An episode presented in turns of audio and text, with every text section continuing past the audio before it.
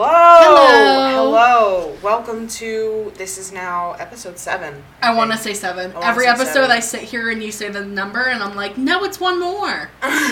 like an idiot. yeah. So um, today is uh, episode seven of Mildly Unstable, Mhm. and um, I was looking at my YouTube channel, hmm and I have Mhm. one less subscriber than I had when we started. Love it. I've had 48 subscribers, Uh-huh. which is sad. Um, I've had the channel for about six years, Uh-huh. and I have 48 subscribers, which is depressing. um, and then today I checked, and I have 47. So, um, yeah. So I, I don't really care that much about like my Oh, yeah. subscriber number. Like I'm just happy that like I get a place to like put these Yeah, things for sure. that I like to create. Um, so it, I just find it really funny really that like funny, I've had the channel for six Yeah. years. I have 48 subscribers, now I have 47. Yeah. so, um, yeah. So today I wanted us to talk a little bit about creative outlets Mhm. and why they're important. yeah. So, what are some of your creative outlets? Oh my god. I see every time I'm like faced with this question, I'm always like, I have none. I don't have any hobbies. And then I like sit back and I'm like, I do a lot. Wow.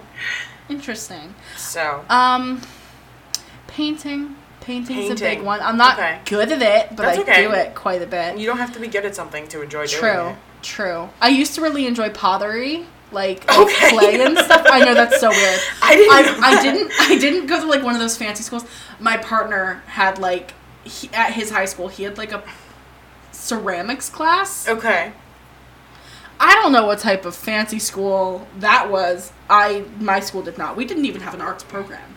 Oh wow. We had one art teacher and no music program. Oh, Um, and the one time we had a music program, they chased the teacher out of the school. oh my god. iconic. so That is pretty iconic. I could share some nightmare stories about my high school, but aside from that, um, yeah, probably like I'd say painting Mhm. and like molding. Yeah. I really used to enjoy painting. You know the, those places you would go and you'd buy like a little statue and you'd Yeah. paint it? Oh my god, they used to have one like five minutes from here. They closed it though. There It's is a place near my hometown. Uh huh. Um, it's like 10 or 15 minutes from my house where you can buy ceramics and paint them. That's iconic. And We I feel like we it. should go I think- there. I yeah. think that's good they have like mugs, they have like Star Wars stuff, That's they have sick. like all this cool Okay, stuff. yeah, we We, should definitely go. go. there. It's called Hug a Mug. That's so cute. And it's in Pompton Lakes, and we absolutely have to go. Absolutely. We should 100% go. That sounds really fun. Um, so, I mean, we know that I have green outlets. Yeah. You have a Um, lot. It's impressive. I I don't know what it is. I just feel Mhm. like if I'm not being creative, then I'm Yeah. not fulfilling. I, I don't feel like my life is be, is being fulfilling. I get that. do you know what I mean? I so I do like I play the ukulele and I write and I do music production, um, and we do the podcast and like Yes. stuff like oh that. Oh yeah, that counts as a creative. Yeah, we do How the podcast. we do this. yeah. I'm Um, part of it. Yeah, you're part of this. you're my co-host. Yeah. Um, so yeah, so we do a lot of that, and um, it's it's it's very big to me because music has always been such a huge part of my life. Yeah. And I feel like it's because I used it as like a coping skill as a kid. Like when I felt like the world was overwhelming, I would put on my headphones and just kind of like drown everything I out. did the same thing as a kid. I get that. So music has always been like a big thing in my Mhm. life, and then now like, you know, I, I use it to like I make covers and I produce music Yeah. and I like do all that, and um, I just I feel like it's the only way I feel fulfilled is when I'm Mhm. being creative Yeah. and in my life and like I've written novels, you know Mhm. I've written two novels, and I'm working on my third. Um, I want to get published someday, Hell like yeah. stuff like that. But you know, cr- being creative is so. It can be hard to do Yeah. because I get writer's block. I get I procrastinate things. I you know I start a project and then I, I take a break from it. Um, so it can be rough. Um, Mm-hmm. Do you have do you procrastinate? Oh my god, yeah. This is the first point in my life where like I'm actually up on my schoolwork and not Yeah. procrastinating anything. And this is after like years of being a Mhm. chronic procrastinator. Yeah. And I only started not procrastinating once I set aside two days of my week specifically to get that stuff done. Yeah. And like that's the only thing I do. I'm not allowed to see people. I'm not allowed to uh, go shopping or do anything Mhm. until I get those done. Yeah. Those those things are like rewards, which sounds Yeah. crazy. I sound nuts, but that's the only way that my No, I don't. I don't really think allows it me sounds, to. I don't think it sounds nuts. I Yeah. think it it makes sense to set aside time for stuff. Um, this year has been the first year, and I've told you this that I've been having like good grades, Yeah. and it's I started treating my ADHD in like April or May, and um, and up until that point, I had accepted the fact that I had like begun to up until recently I had begun Mhm. to be like, okay, I think I need to accept the fact that I am a mediocre student, and I Mhm. think I just need to be okay with that. I get that. And then I started treating my ADHD, and this semester I have like straight A's, like yeah, you're killing I'm, it. I'm I'm on track. I think I have straight A's besides like one like 86, like a B Yeah. plus in one which of my classes. Which is like literally one which grade is away a from being class, which is a class that I've gotten season, which is a professor that I've gotten season before because she's a tough grader, yeah. and like stuff like that. And like you know, I'm on track to hit my goal GPA this Hell semester. And like you know, if if I do get straight A's, like if I do bring that to an A, I might I I could qualify for dean's list if I get the right GPA, um, semester GPA. So it's Oh. Apparently I have an email. Hello. Um, so it's just it's very uh, interesting to me how I had begun to accept that I was a mediocre student, Mhm. and then all of a sudden my bo- my uh, my brain was like, uh, just kidding. I I get No. that. Do you okay? Do you do this thing? This is kind of off, off topic, but I do it, and I know that this is a, a byproduct of my ADHD. So I have to ask if you do this as well. Okay. Um, do you do that thing where you get straight A's and then you begin to panic, and you're like, oh my god. If my grades slip below this, suddenly I am worth nothing. I am worth dust. Yes. And then you get like a B. So, okay. I have straight A's right now as well. Oh, good for you. Very exciting. We love it. Especially because this is my first semester back after failing out of college. Yeah. Um, so I'm very excited about that. Uh, and then there were two assignments for two separate classes that Mm-hmm. I didn't properly plan out Okay. compared to my work and compared to my social life. Mhm. And so I just kept putting them off and putting them off. And my professors are unbelievably understanding and have given me um, Extensions. extensions. Yeah. So yesterday, my grade in one of my courses, because it was put in as a zero, mm-hmm. um, because she forgot to reopen the assignment for me, was that like this this grade brought it down to like from a ninety seven, I think, to sixty. Like it's a heavyweight. It's a heavyweight. Oh, she wow. grades by number, not Right. by ABC. Right. Right. So then she reopened it, and I just I was sitting there, and I was like, oh my god, if I don't bring this up, knowing I have an extension, I was just like mm. full of a ball of panic. Yeah. And it's it's crazy. Like no matter how much I talk through it in therapy, I'm always just like, oh no, Yeah. you know. Yeah. Um, yeah, so procrastination is it's an issue. And Yeah. I, I do have that issue even with being creative. Yeah. Even with being creative because I have days where I'm like, "Oh, you know, like I have this project and I want to work on it." And then I don't work on it for like a week and then it like gets past me and I'm like, oh, shit." You know what I mean? So, I I, I personally think that cr- being creative is great and it's super important and I think it's really good for mental health oh, absolutely. but it can be it can add stress because there can be like times where you're like I have to do this and like a really good example of something that was really good for my mental health but also like stressed me out beyond belief Mhm. was marching band when I was in high school I get that. because we were uh did you compete Kind of, sort of. Okay. My marching band was a very different form of marching band. We'll get Yeah. into that. because we did competitions Mhm. so we would have um two rehearsals a week Mm-hmm. three hours. Um, we were um, outside on the field and we were like practicing for three hours. Mm-hmm. Um, and then that was Monday, Wednesday. And then Friday, which we would either have um, a football game, or if we didn't have a football game, we would have a camp day. Mm-hmm. So um, um, if we had a football game, we would have rehearsal from like probably like four until like 6 and then Mhm. we'd get ready for the game. Um, so that was two hours. Or we would have a camp day, which was from either four to nine or four to ten. Okay. So we would do that.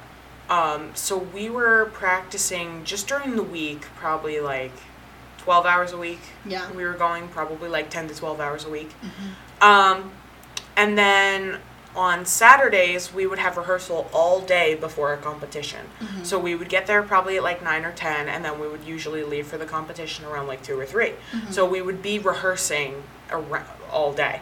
Yeah. Um, because competitions were usually at night. Sometimes we would rehearse till 4 if we had a late Mhm. performance time. So we had crazy amount of hours. So I didn't have a lot of time to do anything other than marching band. Yeah.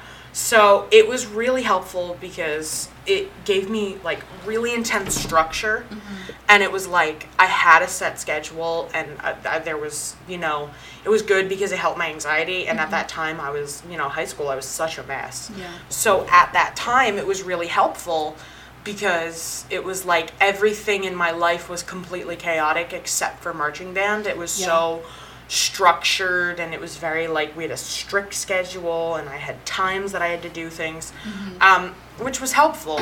But it was also really stressful because I couldn't see my friends outside of marching band. Yeah. Um, and there was some issues with kids in marching band that had become a problem. Mhm. Um, I'm not going to name names, but sophomore year of high school, when I had been diagnosed bipolar when I was in the hospital, Mhm. um, I came back from the hospital, and the person who at my at the time was my best friend Mhm. um, had started dating one of our friends and Yeah. hadn't told me that they were dating. Mhm. Um, so uh, this was fine. This I was like happy for her.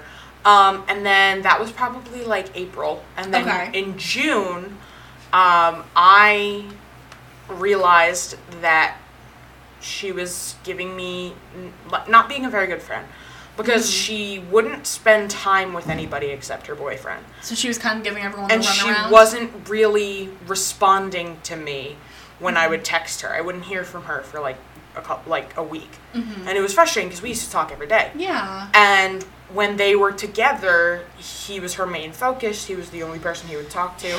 Um, so we would be like in a group, and they would be ignoring everybody, and everybody else would be like, "Okay, I guess this is fine." Um, Oh, the old high school relationships. yeah, yeah. Oh. So I told her that I felt like she was. I, I I don't know if I said it as maturely as I would say it now, Yeah. but you were, I this is definitely, years ago. I definitely, I was a sophomore in high school. I was Yeah. 16.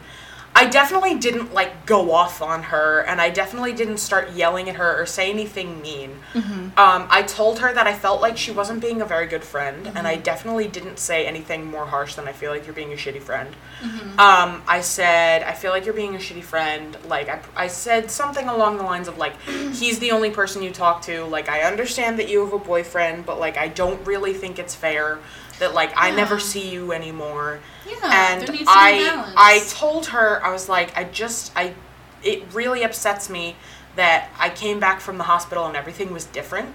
And our Mhm. relationship was totally different. And it, it feels like because I was gone, um, you kind of moved on from me. And that really hurts my feelings, and I don't like that you're doing that. Yeah. And I didn't, I definitely, I'm telling you now, Mhm. I did not go off on her. I explained how I was feeling, and I explained what I was perceiving. I think that's for a 16 year old incredibly mature. Yeah. I was such a dramatic little Well, brat I, I learned 16. a lot about, um, I learned, sorry, my friend's texting me. You're good. I learned a lot about, uh, um, communication Mm-hmm. um, while I was in the hospital. I learned a Mhm. lot about communication while I was in the hospital. So I Mhm. learned the best way to communicate this to her was to just be open and honest about my feelings. So I told her how I was feeling. And um, she, we went back and forth a little bit and she was defending herself. And I was like, I'm not like coming at you. I'm just telling Yeah. you that this is something that bothers me and I want to like fix it because you're my best friend. And she was like, I'm sorry that, like, she, she was very sarcastic. She was like, I'm sorry you're not my main focus. Like, uh, not everything is about you. And I was like, no, I know not everything is about me. I, un- I understand that. And she said something that was like, I can't spend all my attention on you just because you're mentally ill Yeah, that's not. and like she was like i can't I you can't be my main focus just because there's something wrong with you Mhm. and i was like that that was a low blow yeah. and i told her i said that was a really shitty thing to say to me and she said it a lot harsher than the way i said it just Yeah. now and i said that was a really shitty thing to say to me and i really think that's not i was like that's not cool Yeah. and I said, I was like, I, I think we might need like a little bit of a break. yeah. I was like, why don't we talk tomorrow? Yeah. And I was like, I'll talk to you tomorrow because that really that really pissed me off that you just said that. And that was all I said.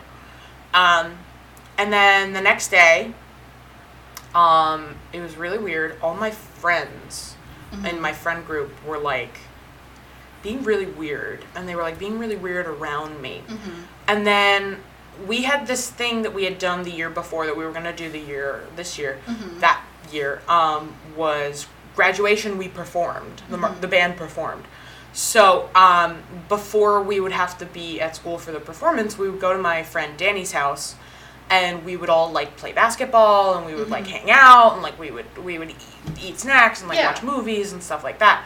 Um, and so I put in our group chat, I was asking when we were going to do that. Yeah. And nobody responded. So Ugh. I asked Danny directly, and Mm-hmm. I said, hey, like, just out of curiosity, like, what, what time should I be at your house?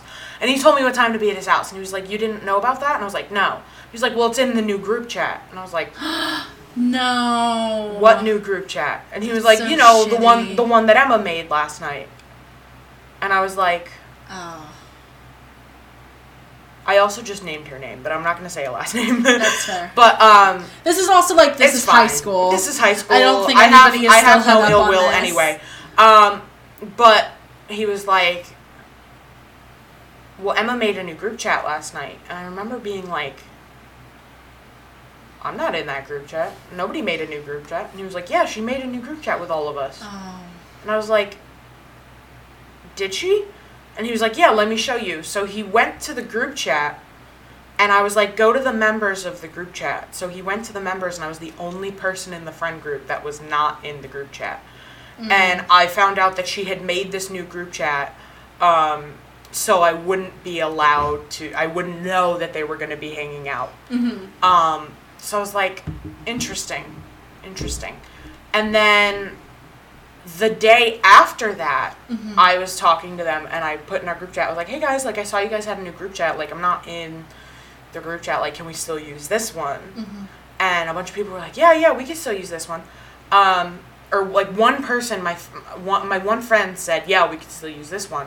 Mm-hmm. And then um, no one ever responded in the group chat. Mhm. And I remember like texting that friend. I remember saying like, "Hey, what's going on?" And she was like, "Well, Emma told us what you said to her, and a lot of people are really mad at you right now for being so horrible to her." And I was like, "What are you what are you talking Mm-hmm. Yeah, about?" like what did I say? And apparently they told her I said, or she told them I said these horrible things about her Mhm. to her face.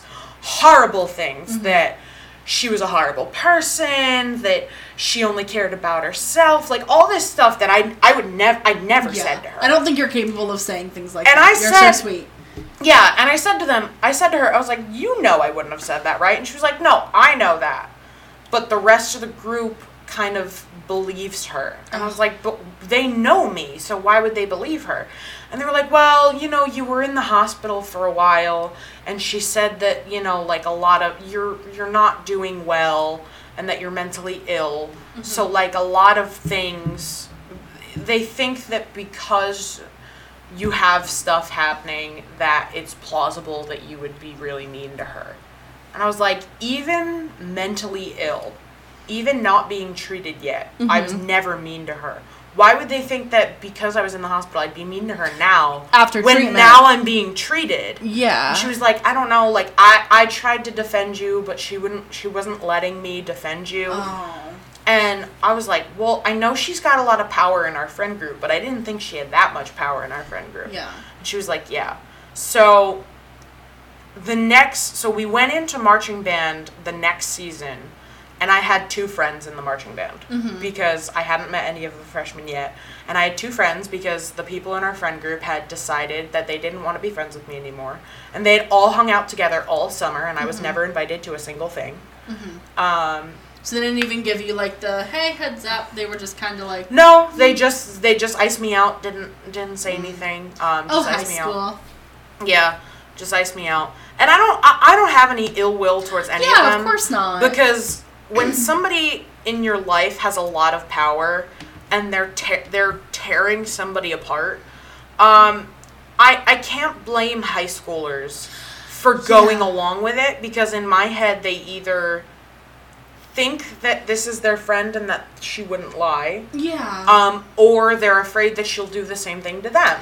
and then on top of that, like I at least for me until I was Yeah, reaching on 18, I didn't understand mental health. That wasn't Yeah. a thing that was talked about in my yeah, in my uh, home. Like my Mhm. parents, of course, they were super like if I had a question, they always had an answer. Mhm. But it wasn't something that they sat me down and Yeah. were like, "Here's this and here's that."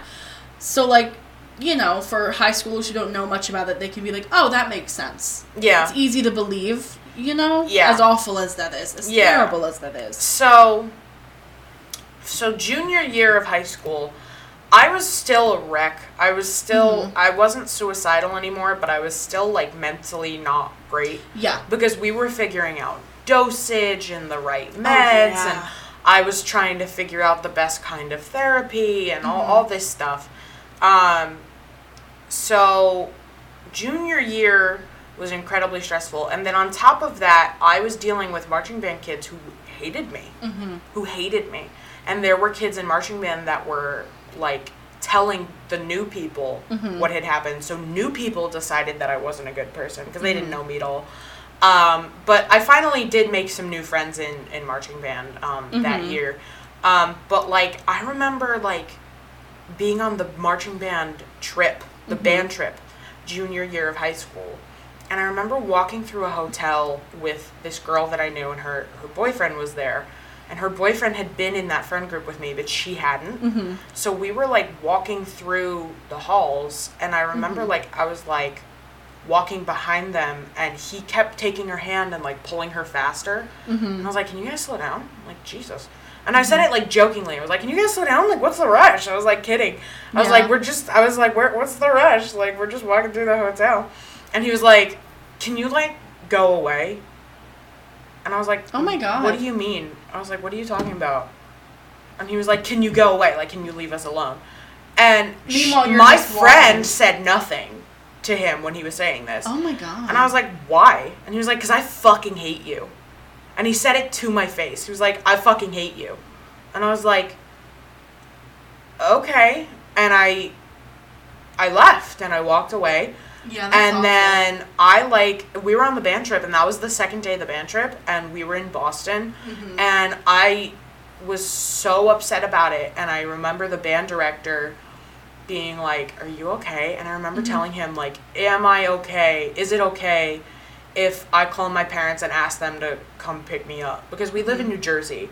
And Boston's Yeah. like three hours. Like, if I told Yeah. them that I was freaking out and that uncomfortable. and that uncomfortable, they would have taken me home. Yeah. And, And that's the worst. I remember feeling. saying, like, okay, damn. He was like, everyone fucking hates you. And I was Mhm. like, okay, I'm, I'm gonna go. And I left. Yeah. And then that night, the band director was like, you have not said a word since like lunch. And he was like, what's up? And my band director was like my second dad in high school. So I told him, I was like, I, I think I'm gonna call my mom and ask her to come get me because I don't want to be here anymore. He was like, why? We're on the band trip.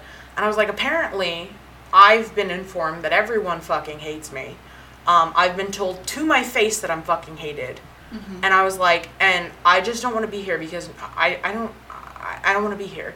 And he was like, well, you're not going home. And he was like, just just and he he sat me down and he was like, "Listen, people are gonna be assholes to you. Like, but don't let it ruin a band trip for mm-hmm. you." He was like, "You love the band trips. Like, don't let it ruin mm-hmm. it for you." So eventually, senior year, things got better, and mm-hmm. marching band was a lot better. Um, but you know, it was good. That's why like creative outlets can be good, but they can be really stressful because Yeah. marching band after that was incredibly stressful. Yeah. It was incredibly stressful. absolutely. And you know, Emma was the person who had, you know, turn my friend group against me. Um, became the um, drum major. hmm She was the drum major. So everybody would listen to her and they would do whatever she wanted. And she, until we graduated high school, would tell anybody who would listen what a horrible person I was. hmm Like, until we graduated. And I've had people tell me that I wasn't the only person she did that to. I've had people tell me that it wasn't my fault, that she just, like, had some stuff and she just Yeah. burned a lot of bridges. Um, yeah. and if that's true, then I get it. Like I, I can't be mad at her if she's dealing with some shit. But it was so unfair to me at the time because Yeah. I had just come out of the hospital and I remember like my one comfort of going back to school because I got bullied when I got back to school. I got bullied Yeah. worse than ever when I got back to school. Mhm. And I remember like coming back to school and kind of being like so my friend group is gone. Mm-hmm. I'm still struggling. These people hate me. I'm being bullied at school. And I remember being like, why did I even go Yeah. to treatment if things were just going to get this much worse when I got out? yeah. Like, things, like, I'm not suicidal anymore, but things are worse than when I went to treatment. Yeah. Like, things in my environment are worse than when I went to treatment. Yeah. And it was it was stressful and it, it felt really it was a really horrible feeling hmm and it was a really shitty feeling. Um, so marching band was really good for my mental health in the end, but at the same time, I struggled with it for a while, and it it was rough. It was it mm-hmm. was rough for a while, and it was good for my mental health senior year, but mm-hmm. junior year it was not. And mm-hmm. I do wish that my band director, because he told me that I couldn't quit. He was like, "No, you're not quitting. Like you're fine." And my parents agreed with him. And I mm-hmm. do wish they had let me skip junior year mm-hmm. of marching band because I uh, had just come out of the hospital Yeah. like a few months before and it was rough and I do wish that they had let me skip it just so I could keep getting my life together and mm-hmm. not be hearing people tell me what a horrible person I was while I'm trying to figure out like what's the best medication for me to be taking. Yeah. You know what I mean? And it was rough and I just I feel like it would have been better if I had been allowed to skip that year. hmm But my parents wouldn't let me and I, I, I, I do wish that they had let me skip junior Yeah. year just because I was struggling so much and it was it was rough. hmm It was rough. So, you know, creative outlets can be good, but they can cause a lot of stress. Absolutely. You know what I mean? Especially if it is a group activity and people in that group are making your life harder. and especially in high school, you know, like even separate from like a situation like yours, like like in theater, everybody's competing for the Yeah. main role. Everybody's competing for top of their section. It it's just Mhm. it it breeds competition, Mhm. and when you're already in high school. Nobody likes themselves in high school. Let's just throw that out there. I don't know a single person who was like, "Yeah, I absolutely loved myself in high school. It was the best experience of my life." They're Yeah. lying. They're a liar. yeah. um, and group creative outlets can be very stressful during that time. Yeah. Very stressful. it's the problem is that when you have a group activity that is your creative outlet Mm-hmm. um, sometimes there are personalities that clash Absolutely. and like i have no shade to the theater department at centenary yeah. but i had to leave and Mhm. i changed my minor because there was just some personalities that We're clashing. clashed and yeah. I didn't want a repeat of marching band I don't and the blame you. stress, and I was like, I kind of just want to focus on other stuff. So that's why I changed my minor and I left the department Yeah. because there was just stuff that wasn't working, and Yeah. um, And that's okay. And it wasn't all the students. A lot of Mhm. it was um, there were some staff that were causing issues, Mm-hmm. and I just didn't. I wanted no part of it. I don't and blame I, you. I just didn't want to have to. I didn't want to be involved with any kind of I don't drama. blame you. Not one bit. So I changed my minor, and now I'm a creative writing minor, and now Mm-hmm. I'm making friends in my department. Mm-hmm. And you know, I've been a psychology major, and I've been trying to make more friends in that department. Mm-hmm. But it's been it's been interesting. It's it's been interesting. And That's good. group creative outlets can be very difficult because of that. Absolutely. Because there are so many personalities, and because sometimes people don't always vibe with each other, and Yeah. that can be stressful. Um, because you know there are some people who they don't vibe, and that's fine. They just don't say Mhm. anything. But there are some people who don't vibe, and then they're outright mean Mm-hmm. and I don't think that that's okay. And I think that that happens more than it should. For sure. And I think that's why creative outlets can have pros and cons. Absolutely. I agree. But independent and creative outlets, I feel like I don't see anything bad about that. Because like Yeah. my music production and my ukulele and my writing, Mm-hmm. um, I don't have any issues with anybody Mhm. about that. You know what I mean? Nobody gives me crap for that. Yeah. So it's nice because it's just something that I can do on my own in my dorm, and uh, I can do my own thing, Yeah. and it's really helpful. It's really helpful, and it, I'm creating something that I'm proud of that nobody else Mhm. can tell me, like, oh well, I did this better than you. Like Yeah. nobody else can tell me that Yeah. because it's something so different than anything that anybody else is doing. Yeah. You know what I mean? And I don't mean like I'm doing something that's so di- like it's like if I produce something, it's Mhm. going to be different than what you're doing because Yeah. we're not we don't have the same brain. We're not going to produce the same thing. Exactly. So whatever I'm making is different from what you're making. So you can't compare it because they're two completely different things. Absolutely. Do you know what I mean? So I I feel like that is why I'm more pleased with independent Mm-hmm. creative outlets um, because then there's no clashing personalities and there's nobody telling you that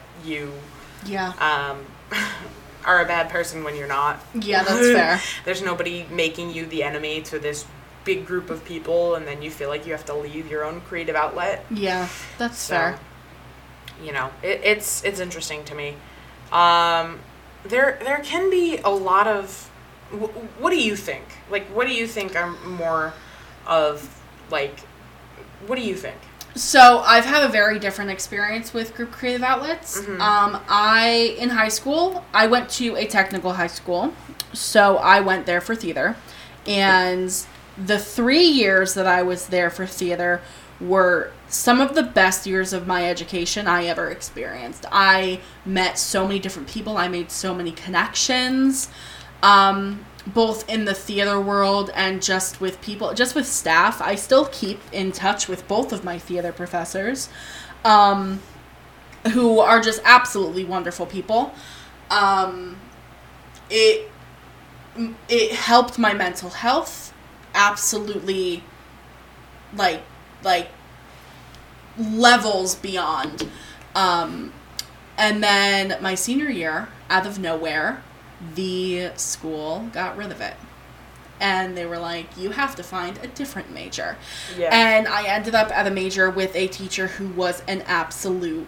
Um, she wasn't a good teacher. She Yeah. expected me to know the same things that everybody in that class had known, and they had been in there for four plus years learning. yeah. I was given no help by the school. I was given no help by my peers. Mm-hmm. Um, I was targeted by the teacher, Mm-hmm. um, which I fully, fully believe. My sister was targeted by the teacher. How? Uh, the way that she would talk to different students, it was very evident. Yeah. Um, she had favorites and she had Mhm. kids that she downright hated. yeah. Um, so that took my creative outlet away, and then I was left with marching band, which isn't really Mhm. marching band. So let me explain. Um, I, from the age of eight to even now, I still do it. Now I uh, volunteer at the camp once, uh, once a, a summer, um, provided like outside of COVID. um, Yeah. for fife and drum. If anybody knows what that is, that's that's like the nerdy like, Yeah, no, I like know what you're fife and drum about. from like the 1800s, Yeah, I like exactly war era stuff.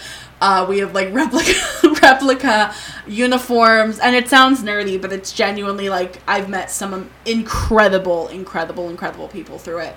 Um, and yeah, that's another creative outlet I forgot to mention in the beginning. Is is I play the fife, and that's just don't laugh. I know it's nerdy, but um, genuinely like. I started it during a time in my life where I was really lost. I was in fourth grade. Yeah. I had no friends. Um, I was bullied. I was in a Catholic school where nobody wanted to be around me. I was just that weird kid. I was always a weird kid. I mean, um, yeah, me too. Yeah. So, group creative outlets really helped me thrive. I've always struggled with individual um, creative outlets because I really have to be in the mood to do it. Yeah. You know what I mean? Yeah. like I really need to be able to sit down and paint or sit down and and practice my fife and you know put in that effort Yeah. you know the the music part like practicing my music is not nearly as hard as as my other creative outlets just because i've been doing it for so long i've been a musician since i was eight i'm 21 now i've Yeah. been playing this instrument for 12 years yeah Yeah. almost 13 Almost 13. almost 13 um so that's much easier but yeah like i find it interesting that we've had like the flip side We've had the we've flip. had the of it, flip Yeah. yeah, it's it's it's interesting to me because I feel like like I was in the um acapella group for a while and Mhm. again there were clashing personalities and there was again um and it it, it, it is str- uh, it does cause a struggle for me because when this happened the Mhm. second time um which wasn't even the second time there were ti- there have been times in my life that people have told me that I am a bad person when I know I'm not.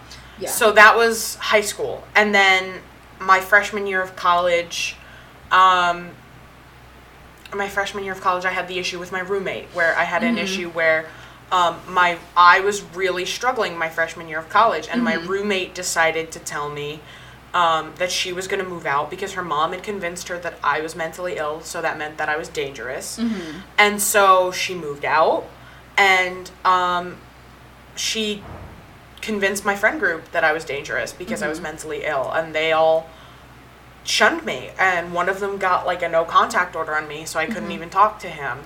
And then they started knocking on doors in our building, and apparently, I didn't know this until much later. They were telling people, "Hey, don't talk to the person in this dorm," which was my dorm, and they were like, "Don't talk to them; they're dangerous." And it was like, I, I don't understand why that happened. And then, you know, last year, my sophomore year of college, um, I had to leave the a cappella group because the um, leader had said some, the president had said some very unkind things about my gender. Mm-hmm. And I had very calmly and very maturely called him out for it because I appreciate healthy communication. yeah And I told him that I was upset that he had said it and that I wasn't comfortable with it. Um, and then I went to administration, and Mhm. purely because um, administration helps with res life um, conflicts. yeah So I thought that a good thing to do would be to get mediation yeah because not to get anybody in trouble this person was very um, manipulative, and I Mhm. knew that if we had a conversation just one on one, he would manipulate me, and I thought it would be Mhm. easier to have a third, uh, impartial third party there yeah who could see through it, and if he said anything to me that was um, manipulative, then it could be like that's not really you know a great thing to say. Mhm. Um, and that was that was all that was, and he knew that's what I was doing because they reached out to him and they said, "Hey, we want to do a um, mediation. We want to, you know, figure this out. Ray just wants to have a mediation and just talk it out, you know, solve the problem. Um, which are I think you, are you available on this date to do that? And he never responded and then told the acapella group that he was being called in for meetings, that, um, that for like multiple meetings. And he was saying they were calling him in all the time for meetings, and that I had filed a report against him. I had filed a Title IX report against him, which is harassment, which I hadn't. I had filed a Title IX report, but it was about someone in the group who had literally grabbed my ass. That's fair. So that was when I filed the That's Title a IX, valid and even Title that, IX. even that ended with just a mediation. Yeah. that had nothing to do with him. Yeah. So he said that a file, not a Title IX, had been filed and Mm-hmm. made them think that I had filed it on him. And then he said that I went to administration because I wanted Psychtone shut down, mm-hmm. which Psychtones was the um, Yeah. was the acapella group. He said that I wanted it shut down, all of which was not true. None of these things Yeah. were true. Um, so then the group decided that they hated me and I left. yeah. Um, so group creative outlets can be difficult, and I, I know what people listening are probably thinking. Um, that why does that keep happening to you? Um, I don't know. Um, I personally think I just have I, I, I don't know what it is. I think um, because I am an empath, I think I tend to attract people who um, think that I will never call them out for their wrongdoings. And when I do, they decide that they, I think they're the kind of people who um, may be a little bit narcissistic. And I'm saying this from a psychological standpoint because I know that this is common, that empaths do often attract narcissists. Um, and I think they may have a little bit of narcissism to them. And when I challenge their ego and I tell them that I feel like they've done something wrong, um, they go out of their way to make me seem like the bad person. So nobody will believe a word I say Yeah. against them. So I feel like that has happened to me before, and um, it's confusing and it does make me question myself because it's like I'm technically the common denominator. Yeah. So am I the problem? You know what I mean? I, I like. Have you ever seen that TikTok where it's like, am I the villain? Yes. And I I have had moments where I'm like, am I the bad guy? yeah. Um, and I've talked to my therapist about this. I've had this conversation with her. I've said I don't want to like be the one that's assuming like, oh, you know, like I just keep getting bad people in my life. I do nothing wrong. Yeah. And I said I was like, I want to know if I'm the problem and Yeah. if I'm causing the issue. And if it is my fault that people turn against me and then tell other people to turn against me. Yeah. Um, and my therapist um, nodded at this and told me, um, so you want to know if you're toxic? And I was like, yes, I want to know if I'm toxic. I want to know if these people have a right to hate me. And she was like, you want to know something that toxic people don't do? Mm-hmm. And I said, what is something toxic people don't do? She said, they don't go to therapy and want to fix them being the problem. And I was like, so I was like, so what are you saying? She was like, so I'm gonna guess that because you are so worried about the idea of being a bad person and you are so worried about the idea of hurting other people that you have decided that you are probably the bad guy, mm-hmm. that you're not the bad guy because toxic people don't turn in on themselves and be like, I'm the problem Yeah. They assume everybody else is the problem. And she was like, You're assuming you're the problem, which is something a toxic person or like a bad person doesn't do. She was like, If you want to know if you're a good person, the fact that you're wondering if you're a good person says enough. Yeah. And I was like, Oh. so so that kind of made me a little more open to group um, to group uh, creative outlets because it was like well if i'm not the problem and i'm just i just tend to attract certain personalities with my personality and i just my empath my empathicness if that's the word i can't remember my empathy Yeah. um, makes other people kind of not think they can take advantage of me, but think that because I'm such an empath and because I am so nice to everybody around me, that I will let things slide. Yeah. that I don't. And I think narcissists don't like when people don't let things slide. And this is a less extreme example, and I don't think he's a narcissist. Um, but when I was dating my ex, um, our relationship ended because I had realized that throughout the relationship, I was getting effort at a bare minimum. Yeah. Um, I was definitely getting what was expected, Mm-hmm. and even some stuff that was not expected. Like I was getting, I wasn't getting things that were expected. Mm-hmm. Like I was getting some stuff that was expected, like emotional support. Um, he would compliment me when I felt like I didn't look good. He would tell me that I did, or he would make me feel comfortable about my body. Like that's you would expect that in a relationship. Yeah, if your partner isn't doing that, you need to run. yeah, that's expected in a relationship. Yeah. Um, but what's also expected is like meeting your friends and Yeah. meeting your family after a while and um, you know, being open to Or at least your wanting to do those things. Yeah, things. like if you live distance from each other, both of you driving out to see each other, not just one person doing it all the time. yeah. Um, I was the only one who would drive out. Um, you know, when I wanted him to meet my friends or my family, it was a fight. It was it was an argument. It was we never yelled at each other. Um, But it was like you were pulling on was a rope I that was, was stuck. I was I felt like I was pulling teeth. yeah. Trying to get him to be willing to meet people in my life that were very important to me.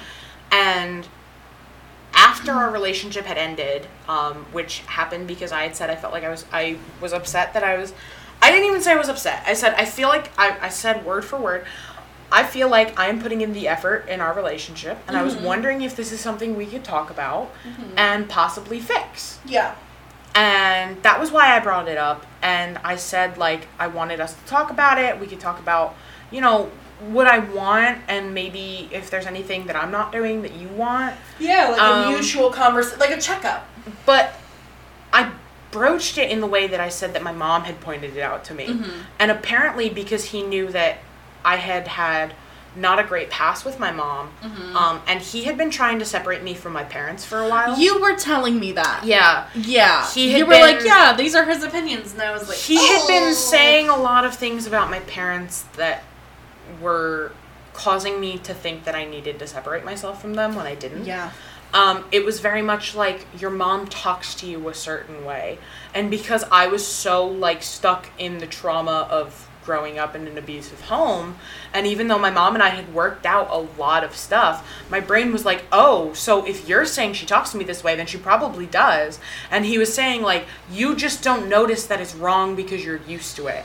And I was like, "Oh." And then Yeah. like but when i realized what he was talking about it's just it it, it wasn't even like she was talking to me in like a negative way it's mm-hmm. we're italian Yeah. and we're loud That's just and how we're it is. sarcastic That's just how it is. and yeah. we're sarcastic and we're loud and we don't sugarcoat stuff. So when my mom says to me, "You left your shit out on the table and I'm not cleaning up after you." That's just her being like, That's please put your my stuff away. that's my mom's just my mom's just very much not like, "Hey honey, like you left this out. Could you put She's very much like, "You left your shit out. What are you doing? You raising a barn?" Like, Yeah. go, go clean it up. Yeah. And I'm like, That's how my family is, Too, I'm always I like, yeah, that. no problem. And then I do it. But he thought he he was raised in a family that was not like that. Yeah, and very they- quiet, But they also placated him a lot, and everybody kind of Yeah. walked on eggshells around him because he was struggling so much. Yeah. Which I get, but it made him think that my family was super toxic yeah. um, because it was so different from his. Yeah. And he was trying to separate me from my parents, and because I assumed that he just wanted the best for me, and because I had had issues with my parents in the past, I went with it, and I was Mm-hmm. I believed him. Um, and I'm sure he definitely he genu I'm sure he genuinely thought. Yeah, he doesn't seem he- like the kind of I guy think- to be like, I'm oh. sure he genuinely wanted the best for me, and he Yeah. genuinely thought that that was an issue. But I think he just read it wrong. Yeah, absolutely. Um, and I think I didn't realize that he was reading it wrong, and I didn't explain it correctly. Um, so I was separating a little bit from my parents, but it wasn't even just that. It was I found I realized this later in my relationship, and so I told him that I felt like I was putting in more effort, and we broke up because he was very upset about that, and he decided that he wanted to take a break, and he informed me a few days later that he felt completely different about me. He told Yeah. me that he feels completely different about me. And suddenly the logic kicked in, and I went from being so heartbroken that he decided that he wanted to take a break and feeling like I had done something wrong to I did nothing wrong. I told him how I felt. It was healthy communication, and I'm being punished for it. And now he's telling me he feels completely different about me. Yeah. When a month ago he told me he wanted to marry me someday. Yeah. And I was like, this is not right. yeah. N- This this should not have happened. That's that And- doesn't add up. So I I broke up with him. Yeah. Which I think is the we mature thing to do for both of we. Haven't, we haven't spoken. Um, and I think it was the best thing for both of us because I think we were on very different um, levels. That sounds wrong. I think we were in different headspaces. different life paths. I think we were on different life paths, definitely different life paths. Yeah. But I, I think Which that can be very difficult. I think we were in different headspaces about um, effort in a relationship, and I I have nothing against him, but I do think that he um, liked the idea of being in a relationship more than actually being in one. Like I think he liked That's the i- really I think he was more in love with the idea of being in a relationship than putting in the work to be in one. Yeah, it's also like I don't think Which is not Yeah. uncommon. Like not. I've met people like that Oh yeah, I where can't they're tell like, you. I want to be in a relationship, but I'm not in the place to put myself into yeah, one. To put I in was the work. I was largely that person, especially in high school. Like Yeah. the second I would get into a serious relationship, I would be like, wow, this is like a lot This of is a work. lot of work. And now I'm in like a really nice, really awesome, super healthy relationship where Yeah. the work doesn't even feel like work, but it took a lot of time and effort from both of us to make it that Yeah. way. It's it's not it's not easy. It doesn't. peasy. Yeah, It doesn't. It But- doesn't happen But overnight. you both have to be willing to put in that work. exactly. And he was not, and I understood that, so we parted ways. yeah, which is Um, you've flourished. yeah. since, you know, like Thanks. you know. And like I said, I have nothing against him. I wish him the best. He Mhm. treated me good. Like he Yeah. he didn't treat me bad. He treated me good. Um, but because I had never even gotten the bare minimum from my ex before him, he what he was doing felt huge to me, and I didn't realize that I wasn't getting the effort that I was putting in until six months in when uh, my parents had tried to tell me like months before like he's not really putting in the same effort as you and because he had been kind of like trying to separate me, I was like, "You guys don't understand. You just don't like him." And I was like going off. I went off on my father. Yeah. My father. You've seen Your my sweet, relationship. sweet My father. amazing father. Yeah. Who very much said to me like, "Hey, like I feel like when you're in a relationship with somebody, um, you go out of your comfort zone for them." Of course. And you know, he's not willing to drive out here to see you. He doesn't want to meet your friends. Um, you know, I just feel like maybe he's not treating you the way you deserve to be treated. That is how he broached the subject. that turned into me screaming at him. Oh, screaming at him. And that t- and you know what's crazy?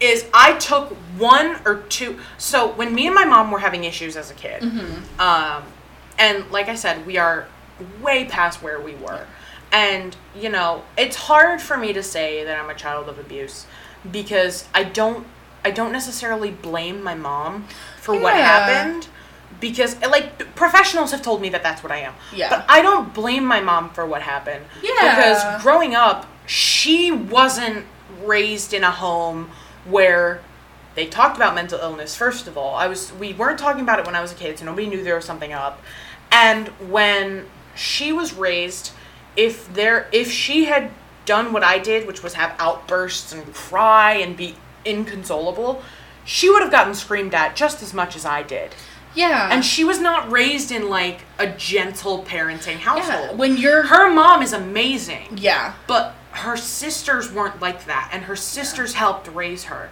because she is the youngest Yeah. and they weren't like that they weren't super gentle and nurturing um, so she didn't know how to respond and i can't be mad at her because she didn't get an example of how to respond to Yeah, that when all you're taught is, well, I turned out fine and I got screamed at all the time. Yeah. You're Yeah. gonna think, oh, that's how everybody parents their Yeah, kids. yeah. Why isn't it working? What am I doing wrong? You know. Yeah. So I don't. So I don't blame that, her at that all. was an issue. I don't blame her at all, and that's why I think we're working. We are working on our stuff. We're seeing a family therapist, you know, all this stuff, and we're working on it. And I, I can't even be mad at her.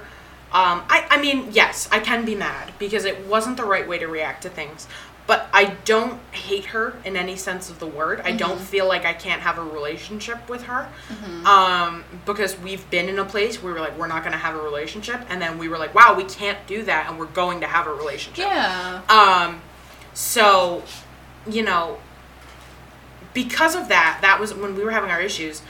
You know, I agree with my dad when he said that parenting should be a united front. And I don't think it would have helped if when I was a kid I had gotten screamed at and then my dad got involved and then they started fighting in front of me. Yeah. So what my dad would do is when after I had been asleep, he would tell my mom that he was unhappy with the way that she had responded to things and she would be very like, "Yes, you're right. I should definitely respond differently, but I don't know what to do." Yeah. and stuff like that. She didn't have the tools. But because I didn't see my dad tell her that she was wrong, and because Keith had pointed out that I didn't see my dad tell her that she was wrong, that Mhm. he hadn't protected me. And I hadn't had a conversation with him about the fact that he had talked to her after I'd been to sleep. I went to Mhm. sleep. So I had been convinced by my by Keith um, that um, my dad didn't step in. So after he told me, "Hey, I don't think you're getting the, you know, I don't think he's treating you the way you deserve to be treated, and I'm concerned." Um, being a very loving, supportive, concerned father, of course. that turned into me being like, "You were never there for me," and I was like, Yeah. "Which is a lie." Yeah, but when you're upset, all of the I was like, "You didn't protect me as a kid," and he was like, "Oh God," and he just took it. He Yeah. just took it, and he was like, and then I still to this day will apologize to him for that because I'm so embarrassed that I did that to Yeah. him. When I know that he was right the whole time. This was two, three months into our relationship. He was so right to tell me that. And I didn't listen to a word he said because I thought that I was right. Love is blind, baby. Love is blind. I Love thought that I was right. I thought that he was wrong. And to this day, my dad will be like, "Well, you know, you can't really, you can't really tell somebody else what's happening in their relationship. You have to wait for them to see it. Exactly. You know what I mean? Exactly. So he's not upset with me for that at all. Like I have Mhm. days where I'm like, "I'm so sorry I did that to you," and he's like, "I get it." I'm like, "I'm not mad." Yeah. And I'm like, "Okay, thanks." Um, but I've noticed that with my father, um, he's so supportive and stuff. So, you know, we had we had been s- I had been separating myself from my parents, and when we broke up, it was another reason for me to be like, oh, this is another person that. It, it was almost like clarity to me mm-hmm. because it was a person who I had never been a bad person to, and I knew I did nothing wrong, and he had still changed his mind about me. Mhm. And then that was like, maybe I'm not the problem. And that has been supporting evidence of me not being the problem. Mhm. Um, so it's another reason that I'm more open to creative outlets that have groups because I know I'm not the problem. Yeah. I, I I still struggle days with be like, you know, it's the common denominator is me. Like I'm I'm the one like reoccurring thing in these situations. But I get into these creative outlets and then I meet people who aren't like that. Like with my in uh, my creative writing class. Um, not my creative writing class, my creative writing minor. I'm in a literature class, and everybody there is incredibly nice. And it made I realized that I am a good person and that I can be involved in group creative outlets um, because I told you that mm-hmm. there was a guy and I emailed mm-hmm. him because I thought he was cute and I was like mm-hmm. whatever like I'll email him and then I'll see if anything happens Yeah. and then he informed me that he was I, I asked him if he wanted to get coffee and talk about our final project, Yeah. which is true. I genuinely did want to do that, Yeah, but I also had like, the ulterior. I talk I also that. had the ulterior motive of like I'm gonna make you fall in love with me. Yeah. Like, Um, like the little background voice of that like, little background voice. Yeah. I, I had the ulterior motive of like I'm gonna make you fall in love with me, and then I was like, when are you available? And he was like, well, you know, Tuesday I have this stuff, and then I'm seeing my boyfriend, and then I'm doing, and I was like, I'm not, I'm not. I'm not mad about that at all. Yeah. I was like, I'm not mad about that no at all. wonder why I like you. So Like, I was like, that's why. Yeah. I, I was like, that's why I like your personality. That's why I think you're cool. yeah. And I was like, because, a- and so we started I, I was talking to him and now he's like my new best friend and it was Yeah. so funny and i was like now i have a gay best friend i don't know if he's gay but Uh-huh. uh, he, he is dating a guy Yeah. but i was like okay so new best friend that's great Yeah. um and i like wasn't mad my first thought wasn't oh my god what the hell my first thought was now i have a new best friend Yeah. and that was my thought. Now I have a new friend. And then we were in class last night, and it was Mm-hmm. really funny because I had thanked him in one of my emails for being very like friendly. Um, because he was like, yeah, like we could get together whenever you want. Like, thanks for emailing me. And I was like, thank you for responding. Like, and I said, I was Mm-hmm. Like, you know, like I'll be honest, like I've been having a hard time making friends lately because Mm-hmm. I, you know, I was in the theater department, and then I left, and you know, it's Yeah. it's College is wanna- also I was really like, I difficult to more make friends Yeah, and I was like, I want to so make some more friends, and I was like, and you're very friendly, and I appreciate that you didn't think it was weird that I like dropped you an email about like getting coffee, and he was like, no, like I get it, it can be really hard to make friends, like I haven't been great with making friends in my life, I totally get it, um, and then we were in class. And I make a joke. I always say, "You're my new best friend." Like I say that jokingly to people, Mm-hmm. um, and some people are like, "No." Like some people don't respond to that at all. They're always like, mm, "Okay." Uh-huh. But I said that in class, and he made a joke, and then I said something, uh, and then we start. It, the final project came up, and I was like, "Yeah, me and Kenny are going to get together and throw around some ideas for the final project Uh-huh. because we're writing about similar things." Um, and he was like, "Yeah," and then I jokingly, I, I, I went, "Yeah, Kenny's my new best friend," and Uh-huh. his response just went, "Hell yeah, yeah, I am." hmm He was like, "Hell yeah," and I was like, immediately on board. he immediately was on board, and I was like, "Kenny's my new best friend," and I said it jokingly, and he was like, "Yeah, I am." Uh huh. And I was like, "Oh my god." Okay. I was like, "Okay, so now we're just like friends now," and I just thought it was really funny that I became friends with this person because I emailed him. And then it turned into I don't have a lot of friends. We should be friends. And he was like, okay. I love that. And it was just really funny. So we're getting together for coffee next week to talk about the final all because project of a new creative outlet. all because of a new creative outlet, which was I'm in this creative writing class, or I'm, I'm in this creative writing minor, and I'm taking a literature class. And he just seemed nice, so I emailed him. yeah. And I, of course, yes, I did have the interior, ulterior motive, like I'm gonna make you fall in love with me. But I, I have no, I'm not upset at all that that didn't Yeah. happen. I made a friend. Yeah. It's great. And I also realized that I should not be dating people right now Yeah, that's fair. because until it has been at least the um, duration of my last relationship, or until I am 100% sure that I am Yeah. over what happened with my ex, um, I don't think it's fair for me to put myself in a situation where I need to be there for other That's people. That's important. So I've decided that I'm not going to date Good right now. for you. Um, but it was just this new creative outlet, and then I made this friend, and then I was just really funny. And then there's this kid that I knew already. His name is Austin, very sweet. Mm-hmm. And there's this kid that I knew already, um, and I didn't know how he felt about me because he's quiet. So I Mm-hmm. You I can never really tell if he was up. quiet or if he just fucking hated me. and then we were he his boyfriend works at Starbucks, so I was hanging out in Starbucks, and so was he. Mm-hmm. And then he said to me that he had had an issue with a project that he had to do for our class, Mm-hmm. and I was like. Oh, okay. And I helped him figure out the problem. He said, Mm-hmm. Yeah, like if you ever have an issue, like feel free to email me. Like I could help you. He was like, I have your snap. I'll snap you. And I was like, okay. Mm-hmm. And we were like talking, and then um, he had mentioned that he was 21, and I was like, you know, I've been looking for somebody to go to the bar down the street with me on a Friday night. He was like, oh my god, I'll go with you. Mm-hmm. I and I was like, oh my god, okay. And I told him I was like, I briefly thought you hated me. He was like, no, I'm just quiet. I just don't talk to a lot of people. And I was like, no, that's fine. He was like, no, it's just I have anxiety, and like talking to a lot of people is hard for me, so I stick to the people I know. That's fair. And I was like, that's totally fine. So we were like talking, and now apparently we're going to be McNally's, and then I helped him like figure out like something like I helped him find a psychiatrist. Like it I was great. that. It was great, and I was so I, I was so nice. And then I wouldn't have made these connections if it wasn't for changing my minor and taking this literature Yeah. class. You know what I mean? Like I wouldn't have made these connections. So I love creative outlets because they can Mm-hmm. be stressful.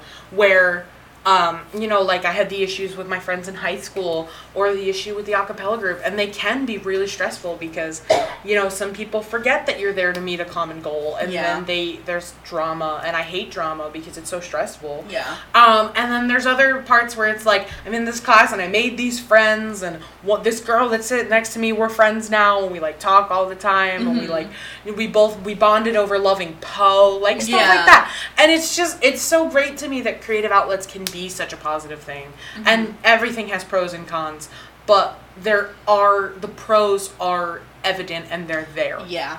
You know what I mean? They're there. The the pros are there. Yeah. And it's a very nice thing to experience. Yeah, absolutely. Yeah, it's it's definitely good. And like you had fun pl- you learned to play the fife, Yeah. which is so cool. Yeah. You know what I mean? And aside from like A very weird party trick. um uh, aside from like, you know, I'm sure you made friends. Oh my god, yeah. And like aside from that, it's like now when people are like, does anybody have any cool talents? You could be like, I play the fife. Yeah, literally. It's a cool story to tell. It's a really cool You know what I mean? tell. Like it's really cool. Yeah. So Yeah. yeah. So we've hit our limit. Wow. That was that was a fast one. Yeah. I feel like I looked over in uh, ten minutes ago and it was it said thirty eight minutes and I was Mhm. like, oh no, are we running out of things to talk about? Uh-huh. And then now it's been an hour and five minutes. Yeah. Love that for us. Yeah, I love that for us. So um, let's go get sushi. Let's go get Let's sushi. go get sushi. Let's go get sushi. Um, so yeah, so we will see you guys Next week. next week. Hell yeah. Bye, guys. Bye.